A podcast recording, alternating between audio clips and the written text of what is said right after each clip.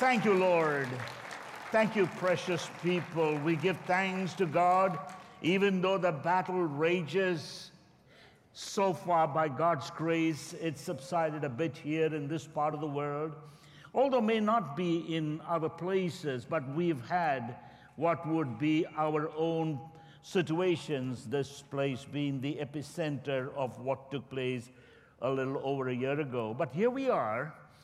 And I just want to thank you, precious people, that are here in person and people are returning back, and we give glory and honor and praise to God. Yes, blessed be His name. And thank you, precious people, for being here.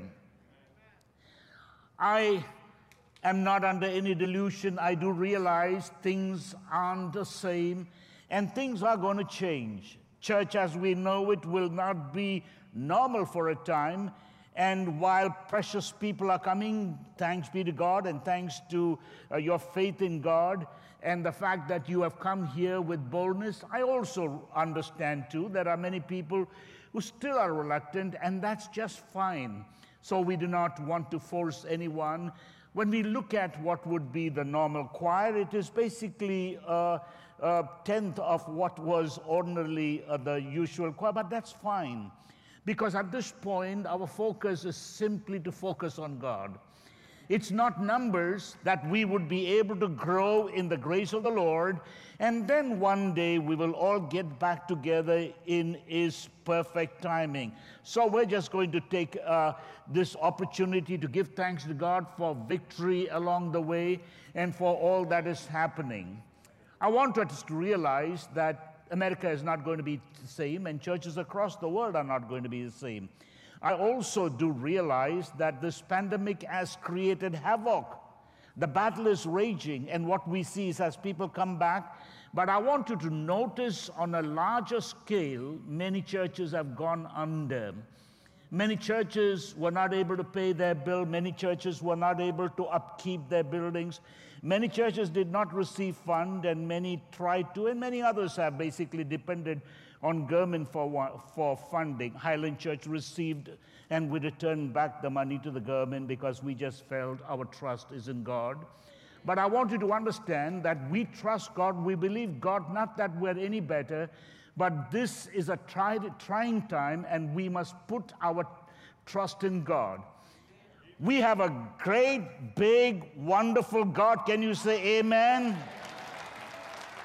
And we have precious people from so many different parts of the world, and it's very important. One of the things I, for one, have understood from, and I've always wondered, the type of churches and the type of personalities and the hypes and the whole ups that is very much in the Americanized church or Americanized church or Christendom is not really from the Bible. A whole lot of hop, lights, show, sound, nothing different from a nightclub. But what we are doing is we're trying to find out what is the will of the Lord. And the church that was will not be the same. For one, I want you to understand we are learning to change. A church would be hybrid. We will certainly recognize that one very important component has been online. And I just hope there will be more services that would be, uh, because uh, one of the things that have happened, especially in America, is churches have been basically censored by and far than any other uh, temples, mosque, or whatever. If you can understand, it is terrible what's happening. The message is being curtailed by and large, and I want you to understand that it has been, this uh, pandemic has been an attack on churches. Very many godly pastors and leaders have gone to be with the Lord, and I don't take any joy in this except sorrow and sadness with what's happening. But in the midst of all of this, I want you to know that we are on the winning side. And whatever happens, I want you to realize that we are going to go back into the scriptures, not by traditions and by all of that, but go back into what the Bible says. That's very important. It is expedient for us to go back to God, go back to prayer, go back in the power of the Holy Spirit, and go back and evangelize. So I want us to realize a very important thing is many people are coming back and and I began the series because I had done another series and I stopped right abruptly because of what I felt in my spirit and in my own dream that people are going to come out and there is going to be strife and offense and churches after having been hit so bad by the enemy. And let me just remind you COVID 19 is a virus sent from hell. It has affected so many people, and churches have been hurt. But I want you to realize when you look at a nation, it's not so much the battle that comes from outside, it is a split and the strife from within. What is true in the spiritual is true in the natural. As a nation, we're breaking up, breaking up by many, many different stripes, whether it be by culture or color or party or whatever. If you haven't realized, America has changed. Everybody's saying, What about me? But that is not what I'm talking about. I'm talking about when people come back. The church, as we know, is going to be divided by many strife. Many people are going to be offended. And we need to enter into this new era with caution and with prayer. And that's why prayer has been a deep, very deep focus. And I would basically encourage the prayer warriors and intercessors. Number two, we want to enforce evangelism, if not by street, at least by telephone and social media. But I want to say this very importantly that what I began with this message is people will come back, and then it's like basically after an accident, it's only after a few months you start getting the pain. Because when you went to the doctor, it was fine. But a few weeks later, or a month or two months later, you'll begin to see the pain and hurt. And it comes back with such a vengeance. And that's what's going to happen when people come back and all of a sudden they say, What's going on? Like I said, things are not going to be the same, whether in the natural or whether in the spiritual. People will come at a loss. Many have gone through very difficult situation. Lord, of you who are seated here and those that are watching, welcome those that are watching. And I wanted to share this message. And if you're on Facebook and if you're on any other social media, call up your friends. This is very important.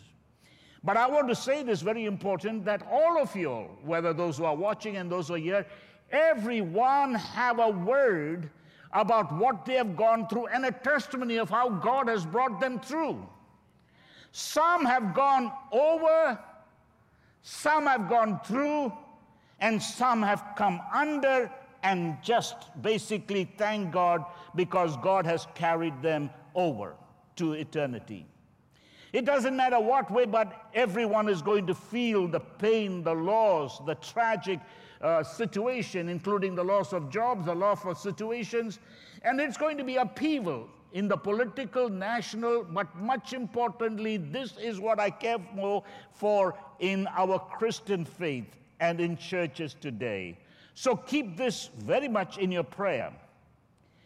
So I've been addressing this thing called offense. And I took it from Matthew chapter 11 and verse 6, where Jesus is saying, Blessed is he that is not offended in me. Many reasons I talked about. If you missed this, go back to the last Sundays. It talks about the reasons we're offended unmet expectation, or simply because God was not there when I needed Him most. Let me remind ourselves that God is never too late, never too early, just in His time at the perfect time. May not be according to our clock and our watch, but God knows what He is doing. But this has been trying situation. But look and study the lives of people like Job or David or Abraham or Paul or Peter. Or go down through the years of the history of the church life and the church fathers. Everyone have gone through this, no one is exempt.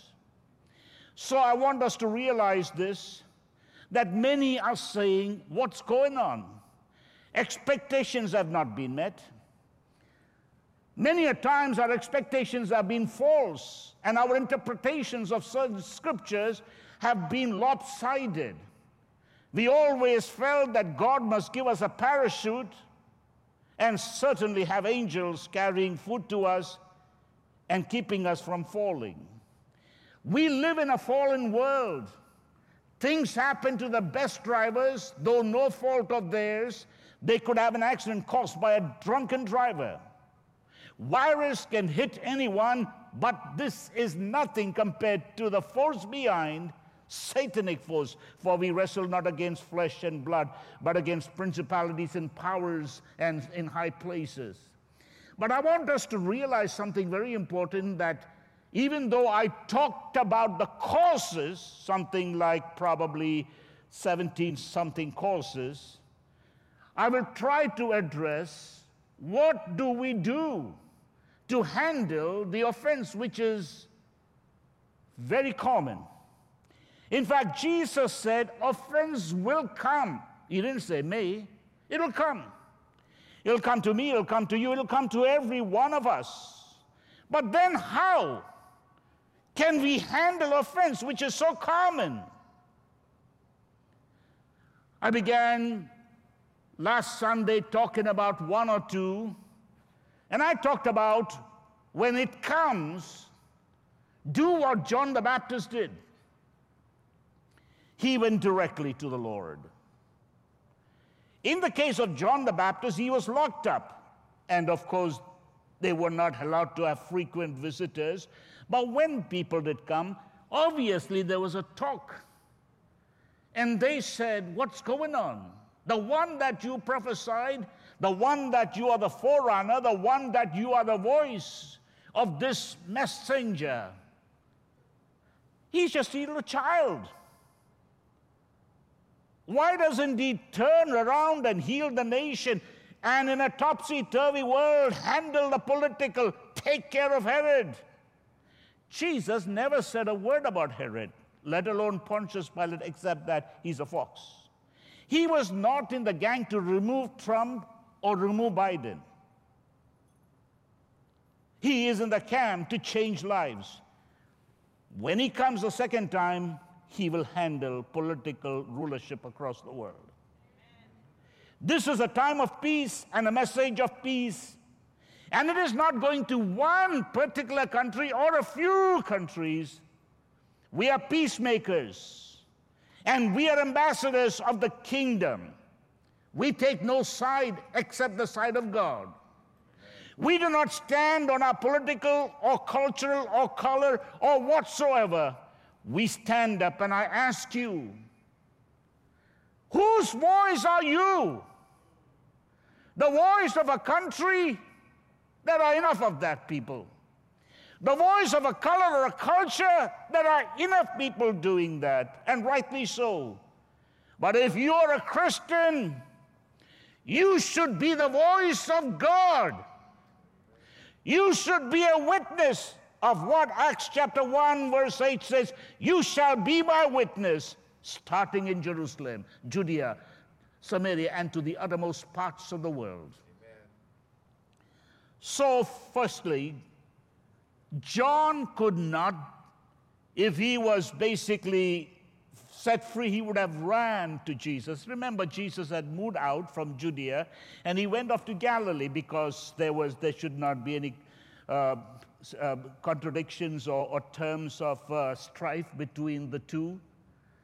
And so the distance was not like it was before. And besides, you didn't have cell phones, you didn't have text message, you didn't have emails. He's locked up. And so he's telling two of his disciples, they were also dismayed. Go to him and ask him are you the one? Not just anyone, the one, the only one. Or should we wait for another? Should we expect another? Expectation dashed in a crisis. But I will comment John that he went and sought through these men is directly going to the Lord. Should we? It's not John. He's one of the few others who are asking the question. So these two had come with the question directly. I mentioned last Sunday whatever you do, don't tell others. You have an offense, someone has offended you, go to the individual directly. Otherwise, you are as might as well put gasoline and dynamite the whole stuff. It'll be worse than you have started with.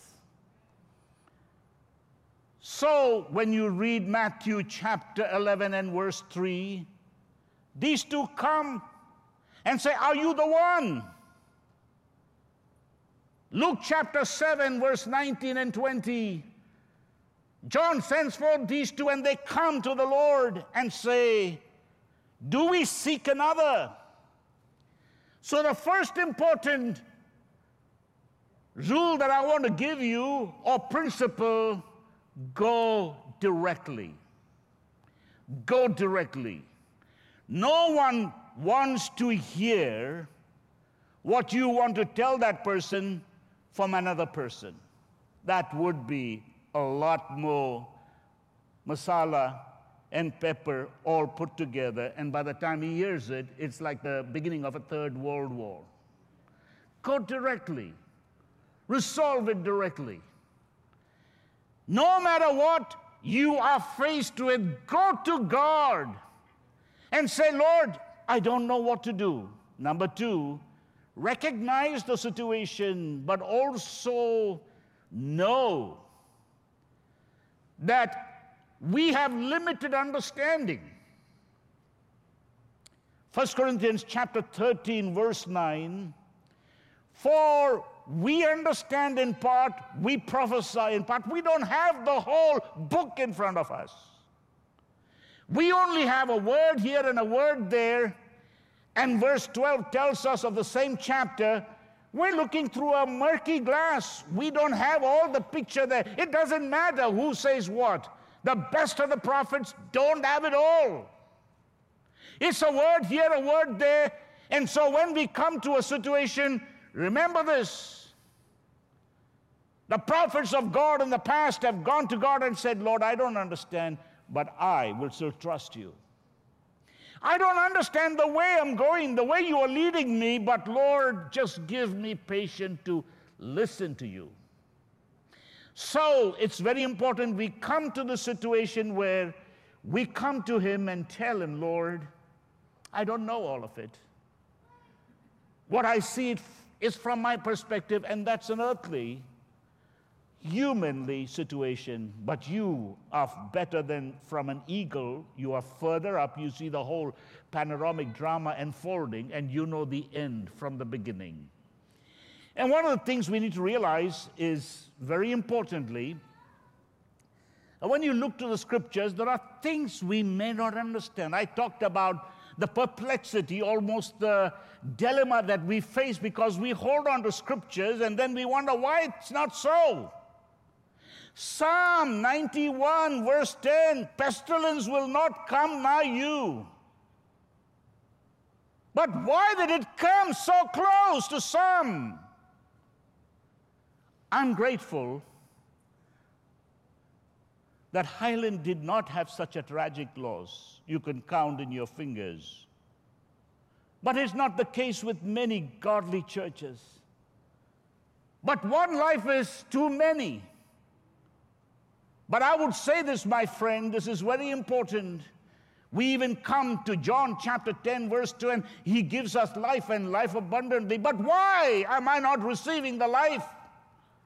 I think it's not only head, but it's also mind, it's also finance, it's also welfare. All of this are interpretation. So we are challenged.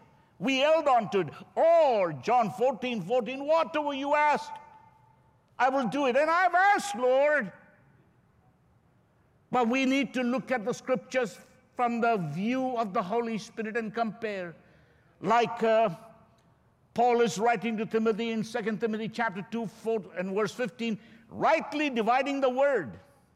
Because in chapter 16 of John, Jesus said, I'm telling you this from the beginning, and why he says is because you otherwise will be offended.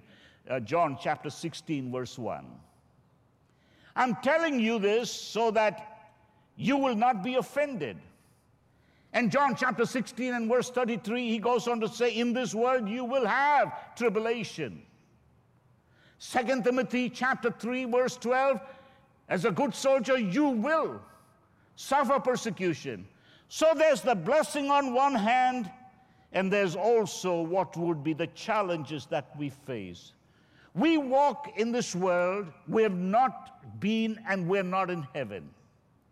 So there are a lot of things we will face, but God is with us every step of the way. He never abandons us, He will never leave us, He will never forsake us. Number three, and I titled this, for lack of better word, called prophetic frenzy. Prophetic frenzy. As a nation, we have suffered this because while I respect end time teachers, they've gone bonkers. They've gone way off the chart because this is a big money making racket. It's almost like people want to know horoscope, but that is forbidden. So let me go and find out from Bible consultants what's the future. Excuse me? We don't know what's the present, and we want to know what the future is. I will tell you the future in one word Jesus is coming soon. You heard what I said? Jesus is coming soon. Now, which way he comes, he said, I don't know, only the Father in heaven knows. So, do you think I know? The interpretation has been so murky that Hal Lindsey's book has sold by the millions, making him a millionaire. Israel in 48 years, 45 years, Jesus is coming. 45 years have gone generation. 80 years have gone a generation. So we are focused in the Middle East when we should be focused in our Jerusalem, in our Judea and in our Samaria.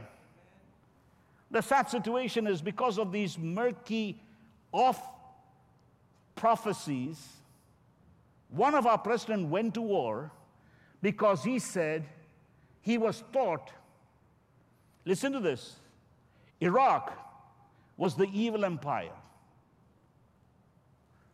And the sad situation is we interpret future based on now. It's a timing that is the difference. There are worse people than Nebuchadnezzar, uh, than um, Saddam Hussein. I want you to understand I don't take side. I'm neither a Republican, neither a, politi- uh, a Republican. I'm just a Democrat. I'm just a Bible preacher. But we went on a war calling it a crusade. For what? You know how many lives it has taken? The tolls of Christians that were taken off from what would be, they predated Islam in the Middle East. They were at one time the majority, decimated, and many a times our policies have hurt people and misunderstood by people overseas. And for me to preach this only to say that's not what Jesus said. That is what America says, but that's not what Christ Jesus says. So we've gone into a war either because Israel wants us to or Saudi wants us to, and we go. And there are people quoting scriptures. Who else will go to Iran? Oh, that's what the Bible says about Persia. By the way, Persia in the past has been friendly. They're not friendly today. Oh, it is Russia. At this point, Russia stands up for Christianity, unlike America that stands up for alternate in every lifestyle. Oh, they're not born again, tongue talking Christians, but they are Orthodox Christians and growing. And our policies towards Syria and Iraq, in fact, those are the only two countries in the Middle East that have defended Christians. And why did we interfere? Because Saudi doesn't like it, Israel doesn't like it, so we are basically call boys going to war for people. And we quote scriptures. My point for this is simply because John the Baptist was discouraged. Discouraged because he talked about the wine press, he talked about the fan in his hand, the winnow press, and he's going to sweep out the ungodly. That Jesus has come. Good riddance to Caesar. Good riddance to Herod. Good riddance to all of the nonsense that's taking place from Rome to Jerusalem. And what is Jesus doing? He's healing the sick. The blind sees, the lame walk, the dumb and deaf speak, and they hear. And this is frustrating. What in the world? We're looking for national, international. God, what is going on here? Jesus is doing what he's called to do.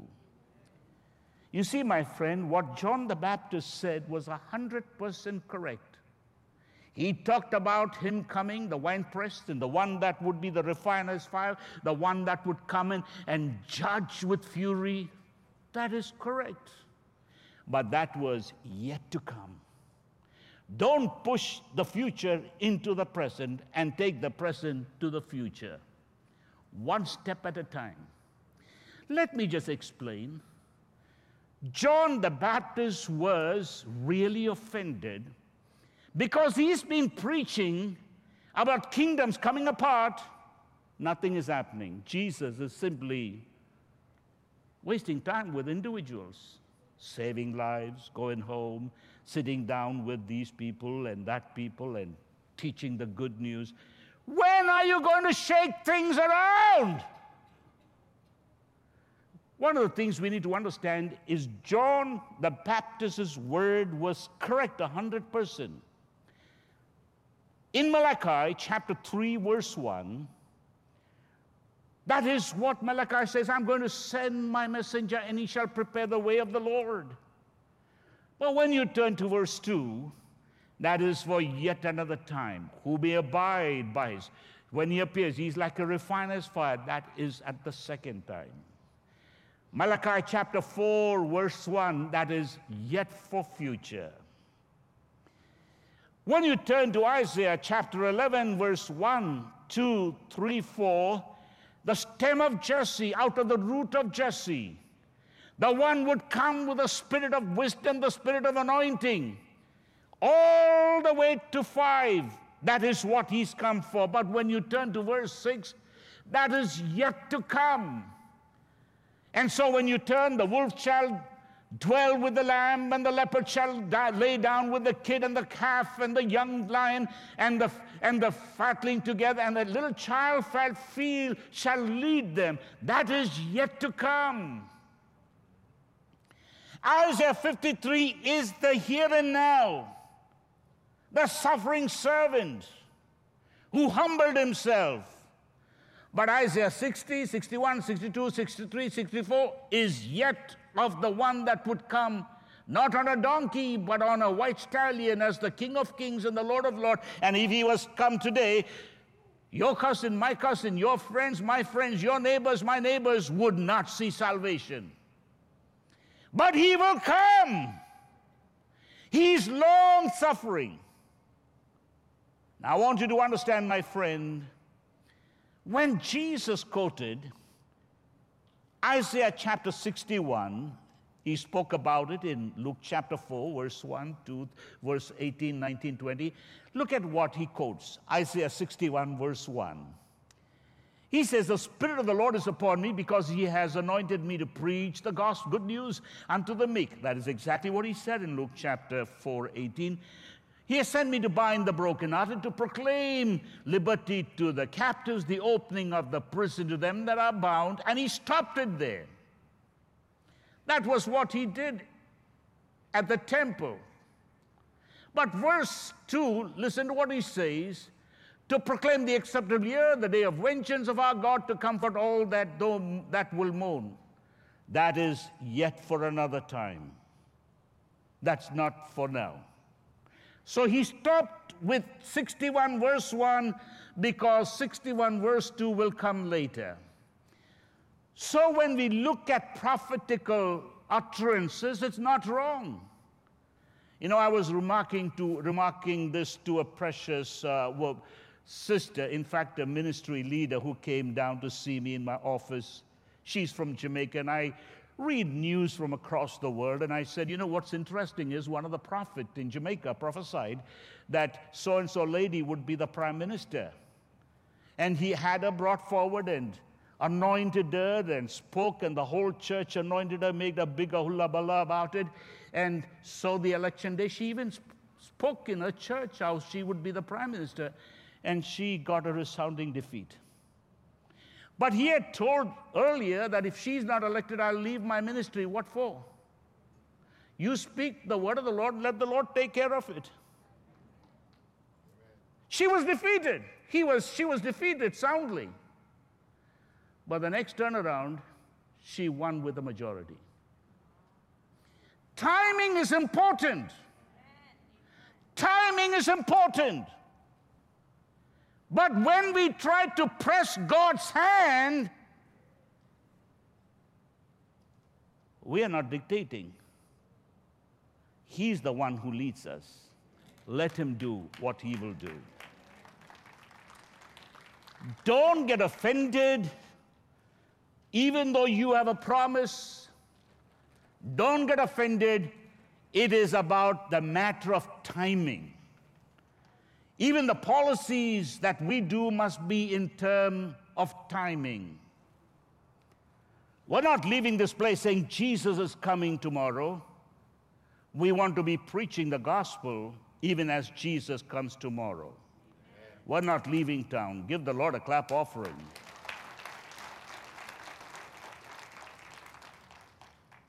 While we make plans for tomorrow, we must live in the todays, in the wisdom that God gives us. Prophetic wisdom and counsel and prophecies are of end times are true, but don't bring it forward and don't interpret it Russia now or Iraq now or Iran now. We'll get into a lot of problems. Yesterday's enemy will be our friends today, and today's friends will be our worst enemy tomorrow. Let time pass by, we will know when it will fully be realized. In the meantime, don't ever think that this one is going down, this is full of the kingdom of demons. No, sir. Jesus died for all. And because he loves, he's waiting till everyone hears the gospel, and we should not take side. Number four, don't feed offenses. Don't feed it. The moment you start feeding this wild dog, it'll come to bite you. Listen to what Ephesians chapter 4, verses 1, 2, and 3 says. It says, walk in love in the vocation that you are called. Verse 14, 15 don't be moved up and down, through and fro, uh, to every wind of doctrine. Verses 4, verse 6, 14. Don't be like children. Verse 31, 32 simply says, remove all bitterness. So it's very important that in order not to feed this monster called offense, it must be important that we use our words, our thoughts, and our actions carefully. So when you look at words, listen to what James chapter 3 and verse 2 says. The one that is able to master his words is a perfect man. If any man offend in word, the same will not offend. The same is a perfect man. Our thoughts are important. Proverbs chapter 23, verse 7. As a man thinks, so he is. Your thoughts are the ones that will be the factor of what you will do. And what is it you do? Based on very important principle. When you look at Galatians chapter 5, verse 17 and 18, who is the one you are listening to? If it's led by the Spirit, you will do the things of the Spirit and you will have the fruits of the Spirit. If you're led by the flesh and everything that you're hearing, you'll be led and you will have the fruits of the flesh. It's a matter of who you feed and who you listen to. It will enroll our words, our thoughts, and our action. Number five, curb the offense right at the door. Don't let that serpent in. It's the most dangerous thing to tit-tail with it, gossip, and before you know it, there's a whole lot of fire burning, and you wonder who said it. It was us. Our worst enemies, and I'm going to say Christians' worst enemy after Satan is themselves. It's not your neighbor. It's not Afghanistan. It's us. We are the biggest problem. I want us to realize a very important component Matthew chapter 11, verse 3. He was perturbed, but he came. The two disciples met with Jesus and said, Should we wait for another? Because we're waiting and waiting and waiting and waiting and waiting. Lord, a year and a half of my biological clock has ticked away. Now this job is not there. They're telling me I have to do something else. I've been waiting for a miracle. Should we expect another? Another Jesus? Some will come preaching another Jesus. You know, it's an American Jesus who's going to give you success like crazy. You're going to be billionaires and millionaires, prophecies after prophecies. You're going to be a millionaire. You're going to be a billionaire. Then the last time I heard it's a trillionaire, till somebody uses the word zillionaire. This is basically something that is tickling the ears of uh, lambs when we should be sheep, of children, when we should be men and women of God. I want us to realize in Hebrews chapter 12 and verse 15, Listen to what the writer of Hebrews says. Look diligently, lest any man fail of the grace of God, lest any root of bitterness spring up in your heart and many be defiled. Spring. That is what James is saying in chapter 3 and verse 14. He says these sort of things, bitter envying and strife in your heart Strife is like offense that comes in, and that is not good. There are times that we need to forgive no matter what has happened. Whether it's an offense that we don't understand and we offend at God, forgive. Don't hold it, it will be bitter. In fact, Matthew chapter 6 and verse 14 says, If we forgive others, our Father will forgive us.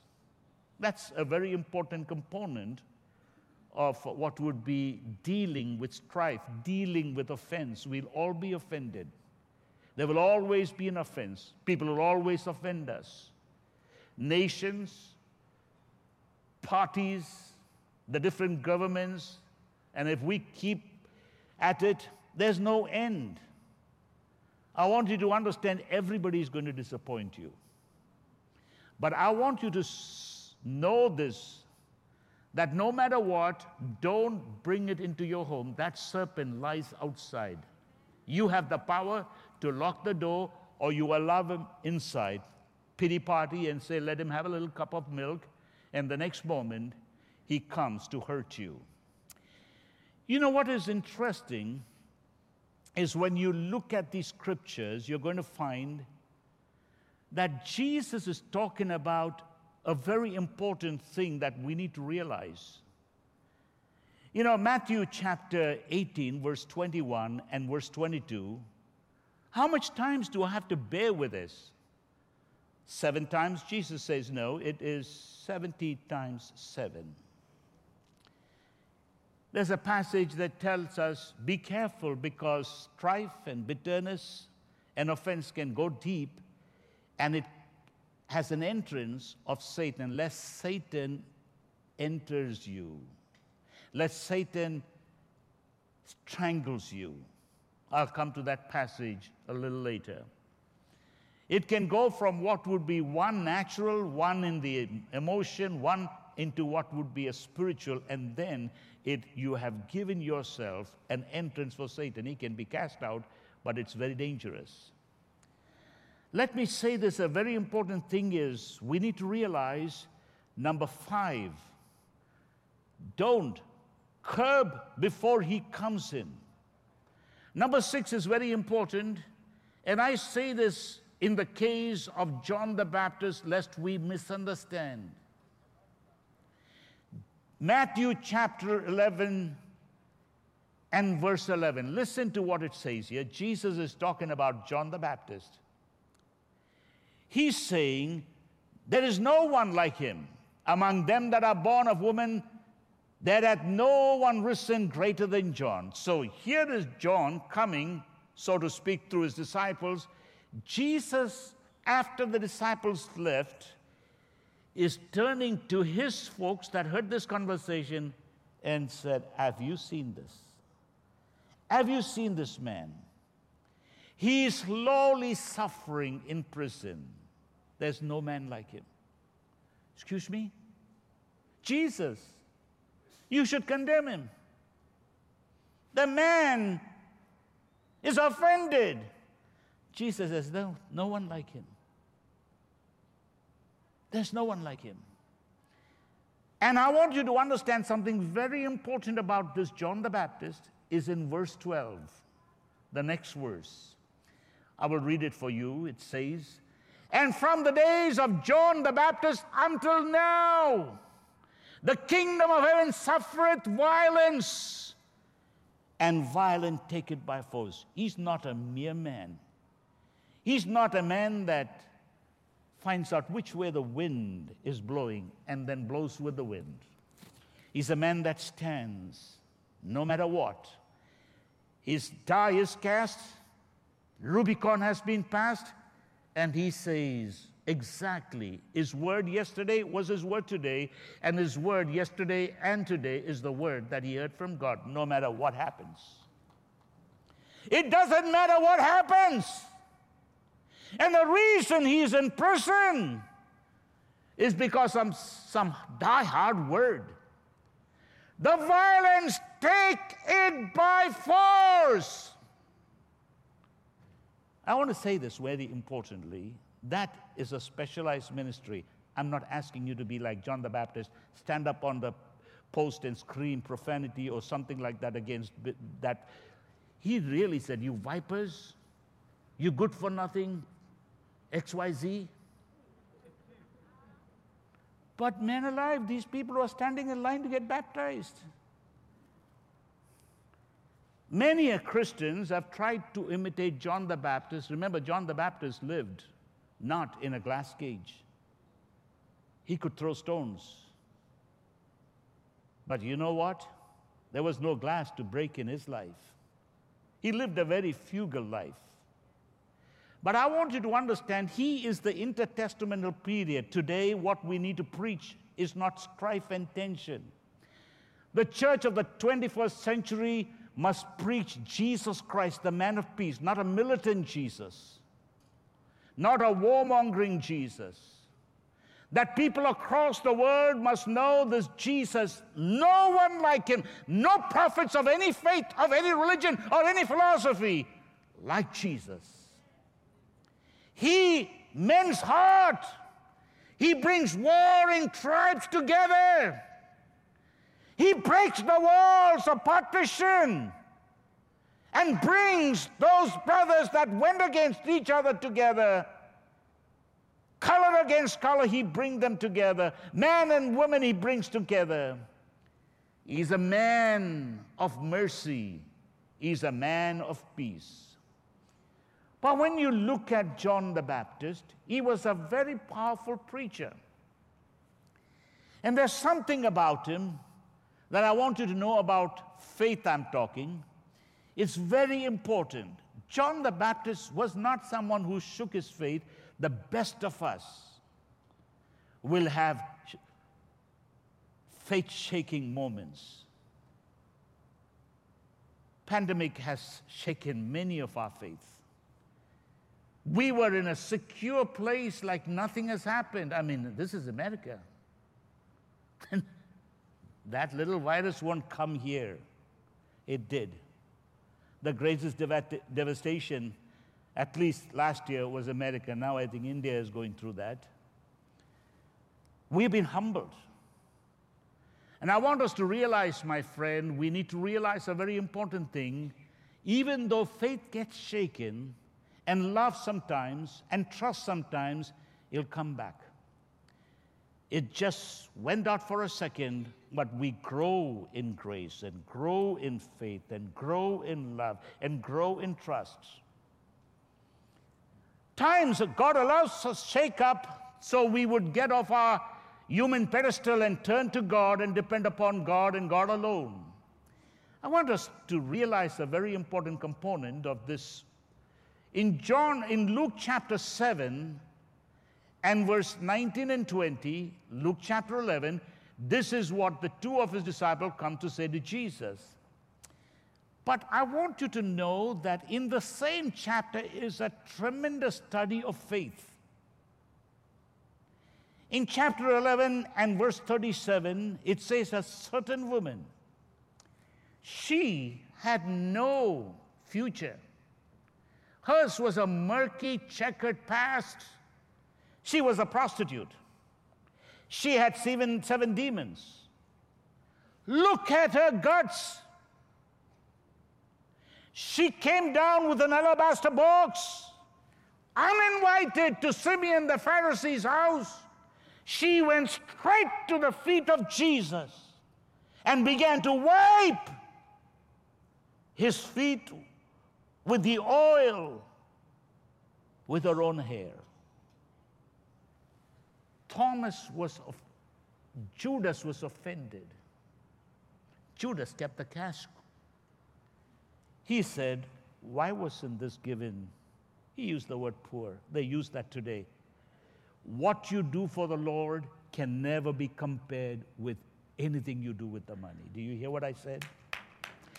What you do for the Lord, don't look at, you know, many people say, Oh, I like to be in this position in the church and so and so. And if it's a trustee, I say, What's the tithe system here? Excuse me? You got to be proven in what you give. When it comes to the restaurants, the finest, when it comes to the tip, the finest. When it comes to tithing, the lowest. Why? Take a look at your checkbook and find out if you love the Lord. She broke an alabaster box. Very expensive. That could be about three months' salary. Can you believe it? Judas was very upset. He was offended. He sold Jesus for 30 pieces of silver. This woman didn't. But Jesus turns to Simon, and I want you to turn with me to chapter 7 of the same chapter that we're talking about, John. And in verse 40, he's asking Simon a question. Luke chapter 7, verse 40. Many therefore, therefore, when they heard this, said, Alas, of truth, is this a prophet? That was their version. But in verse 44, he gives a parable, and in verse 44, listen to what he says. He says to Simon, I'm sorry, you're looking into John, I'm so sorry. Let's go back to Luke chapter 7 and verse 40. Luke chapter 7 and verse 40. And he turned to the woman and said, Simon, seest thou this woman? I entered your house. You did not give me water for my feet she has washed my, my feet with her tears and wiped them with the hairs of her head. If you would turn to her, look at her, Simon. Look at her faith. She has no past, but she has a future. Wherever this gospel will be written, what she did will be told. Give the Lord a clap offering.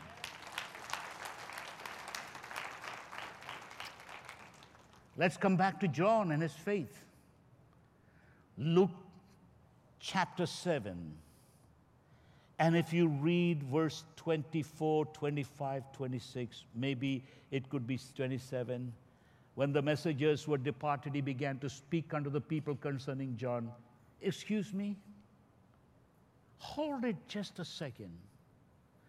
John is languishing in prison. If only he could hear the wondrous commendation by the Lord, by the Master, by the Savior. You may not hear it, my friends. What does the Lord say about you when you went through all this horrid time, literally locked in? John the Baptist didn't hear it. John the Baptist didn't hear it. But the highest recommendation given to a man born of a woman, Jesus says about it. You know, Job went through hell, excuse the word. He went through a miserable time, and yet in Job chapter 1 and verse 8,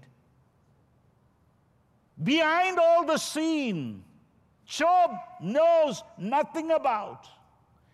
It is in the spiritual. It is not for Job to hear. Natural man cannot hear it. Up in the heavens. God is saying to Satan, Have you considered my servant? No! No one like him. Excuse me? In the annals of history, has God commended anyone like this? He did to Job. Have you considered? No man like this man. Satan said, He's doing all this because of what you've given. God blesses us. But if God removes the blessing, will you get so offended you'll curse God? Job's wife did. Curse him and die. Job did not. What I'm saying is, my friend, this is the crucible of our faith, and we are in the trial and the testing of our faith. We say we love God on a Sunday morning, and come Monday, it's pandemic. How is our love relationship with, the, with our God after a Sunday worship, after the sun has set and darkness and gloom have covered the the earth, will our love be the same in darkness as it was in the darkest nights? What is so unbelievable is Jesus is saying in Luke chapter 7 and verse 25. Listen to what he's saying. He says, What did you go out to see? He's telling his disciples, A man clothed in raiment? Behold, they are gorgeously apparelled and they live delicately in king's courts. That's not what you went to see. Earlier in verse 24, he says, Is he something like a reed blowing in the desert, in the wind? No, no, he's not that. He's not one who's delicately dressed and showing himself how wonderful he is, gorgeously dressed. That's not John. Coming down to verse 26, listen to what he goes on to say. What went you out to see? A prophet? Yea, I say unto you, much more than a prophet. And this prophet languished in prison, nor his disciples hear one word. You and I don't hear what is God speaking about us. In the crucible of our own trials, I'm going to ask you, my friend, God is turning around, and a day will come in the clothes, not of this earth, but of the world to come. Your name will be announced. It didn't matter if you have lost someone. It didn't matter if you lost your job. It matters how you stood for God through the trials, like Shadrach, Meshach, and Abednego. They said, My God, will take us out of the fire. And if he will not, we're still not going to bow down. You heard what I said? And if he won't, we're still not going to bow down to this idol. They had their hearts made up about God. I want you to realize when you go into number six, faith. Yes, Job chapter 1, verse 8. Have you considered? Let's look at Job chapter 1 and verse 21. While all of the news is coming, what is this man doing? He said, Naked came I out of my mother's womb. That's how I was born. I'm not going to carry anything out. Naked I return. The Lord gave. And the Lord had taken away from his perspective. Satan could not. It is God. But blessed be the name of the Lord forever. Chapter 2, verse 9. His wife had one answer to all the problem. Dost thou retain your integrity? Is this the time to be about integrity? Curse God and die. Be a man. Verse 10 Job is saying, Thou speakest as one of the foolish women speaketh. What? Shall we receive good at the hand of God, and shall we not receive evil? In all this, Job did not sin with his lips. Have you been where Job has been? Have you been where John has languished in the prison? This pandemic, as bad as it was, is nothing compared with these two. Number seven, what do you do in a time like this? Pray. John must have been disappointed in his prayer. Sometimes we misunderstand prophecies and try to basically do it our time, and God says, No. Isaiah 55, verse 8 Our ways are not his ways, and the things we do are not the way he does. But when you look at prayer, I am positive. This man went on his knees and prayed, God, God, God, what is going on? I'm not seeing any shaking up on this world. I don't see Herod falling apart. I don't see Caesar coming apart and Rome going under. What happened, God? You're not answering my prayers. Haven't we prayed that? Let me tell you this John the Baptist's prayer was perfectly answered. Excuse me? Perfectly answered. It's a matter of defining what were you praying for? Lord, give me patience. And it's looked like God put us in the center of the main street. Boom, boom, boom. God, what's going on? You said, pray, pray patience. I'm giving you patience in the midst of turbulence. John the Baptist's prayer was this John chapter 3, verse 30. Listen carefully. He must increase, but I must decrease. He must increase, I must decrease. Soon, he was decreasing. And every time he was decreasing, Jesus was increasing. He was locked up in a prison. But Jesus' ministry was flourishing. Excuse me, I didn't understand that. It's a principle you will never understand until the Holy Spirit opens your mind. It is amazing when Paul got a prophecy that he will stand before kings. This will actually swell people's mind. I mean, I literally heard a man telling, boasting, that God wanted his advice. Listen to this. God wanted his, he's in the council of advisors to God. The God I know doesn't need two bits of your advice. He's God. This man comes to America and he's got a big ministry. What in the world is going on? They ask him a question and he says, Yes, Jesus came. Excuse me, Jesus? What are you, you playing marbles with him or something? He's Lord Jesus. Just came. God doesn't need anyone's help. I want you to understand this very important. Paul got a great prophecy. You will stand before kings, howbeit in chain. Excuse me? Yeah, you'll stand before the kings and great men, but in chain. What does that mean? That means like a prisoner. And Paul never said he's a prisoner of Caesar. Not one word. He's a prisoner of the Lord. But I want you to understand healing like crazy took place under his ministry. People were delivered, Satan was cast out, and now he's praying. Look at his prayer. Here in Second Corinthians chapter 12 verse 8 and 9 is amazing prayer that God answered wonderfully. Wonderfully. For this thing I besought the Lord twice.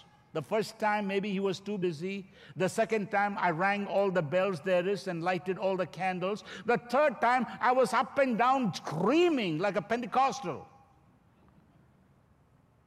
That it might depart from me. Verse 9. And he said unto me, My grace is sufficient for you for my strength is made perfect in weakness. Paul, do you want to see me and my glory, or do you want to see you and your glory? Which do you want? Do you want to know about my grace? My grace is sufficient for you, for my strength is made perfect in weakness. Most gladly, Paul is saying, will I rather glory in my infirmities, that the power of Christ may rest upon me. He understood what prayer was. Today, prayer is interpreted in America I must be number one. I've got to have the best car. God will give you. I have the best house. Not necessarily all the time. And one day, God can also remove it to find out if you love the car or you love God. I want you to realize Hebrews, uh, Job chapter 13 and verse 12 gives us a tremendous picture of this Job. He didn't understand what was hitting him. Left, right, forward, everywhere, but he did this. In Job chapter 13, I'm sorry, verse 15, listen to what he says in Job 13 and verse, though he slay me, Yet will I trust him. I will maintain mine own ways before him. Even if he were to slay me, he didn't have a full understanding. But if God was to slay me, I'm not going to be offended. I'm not going to put up an offense and say, I cannot stand you. I will still trust him. I will maintain my own ways before him. I'll give you just one more and number eight, and then I'll quit because I was going to get 15 or 16 points. But the last one, just before the choir comes, and that is number eight. John was great in God's sight. He didn't have to be great in the world's sight. He didn't have to be great in the sight of Herod or in the sight of Caesar. My friend, we are so desperate today, so desperate, that we need accolades from the president and from the prime minister and from the chief minister and from the governors. What you need, my friend, is to find out what God thinks about you.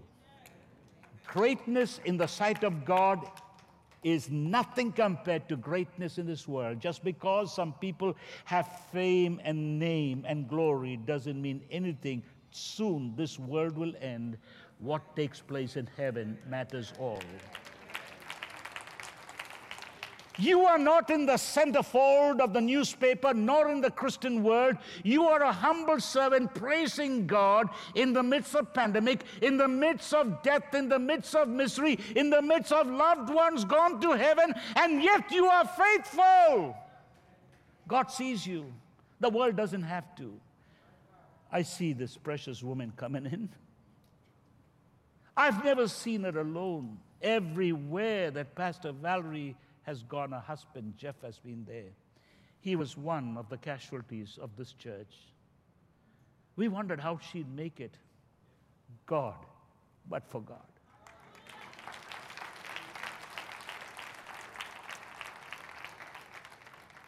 Matthew chapter 11, verse 11. Look at what Jesus is saying. An amazing thing, no one like this man. John the Baptist didn't know. But Jesus is going to say something so astounding, and I'll close here, that you will not believe. He looks up in the same chapter, in Matthew chapter 11, and now he's giving thanks to God. Excuse me?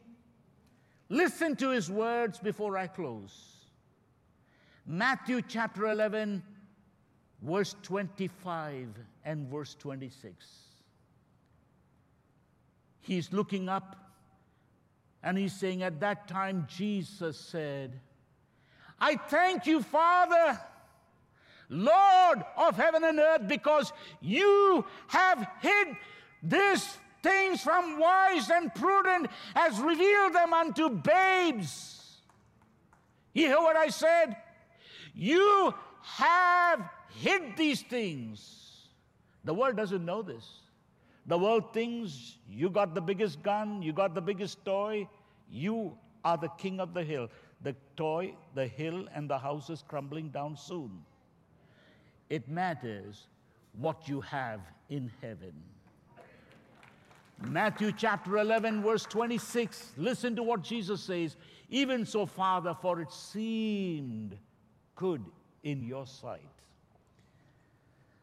I'll quote one more scripture and I'll say a word of prayer. 1 Corinthians chapter 1, verse 20 and verse 21. And then verse 26 and verse 27. Where is the wise? Where is the scribe? Where is the disruptor of this world? Hath not God chosen the foolish, the wisdom of, to make the foolish the wisdom of this world? Verse 21. That after that, the wisdom of God, the world by wisdom knew not God. It pleased God by the foolishness of preaching to save them that believe. Verse 26. Look at what the Holy Spirit through Paul is saying. For you see your calling, brethren, how that not many wise men after the flesh, not many mighty, not many noble are called. Verse 27. For God has chosen the foolish things of the world to confound the wise. And God had chosen the weak things of the world to confound the things which are mighty. A day will come where God is going to exhibit his trophies of grace compared to the wisdom of this world that is foolishness. And God says, These are trophies pulled out of the fire. My grace and my wisdom is upon them. Father, bless your people today that we would be looking for greater things and never offend you, God, and never be offended by you. We ask, help us to have a very sensitive heart. Reach out to your people today. Bless them. In Jesus' name, amen.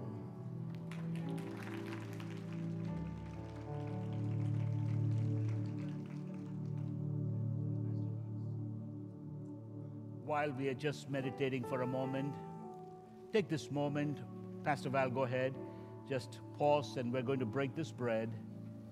You all can sing, Pastor Val, and then Pastor Hans is going to say a word of prayer. Gives you enough time. For those that are watching, this gives you enough time to bring in a cup of wine or grape juice, cracker, maybe roti, or whatever. We can come in and break bread. We'll give you that opportunity just for a few seconds till you get that for those who are not prepared, those who are watching.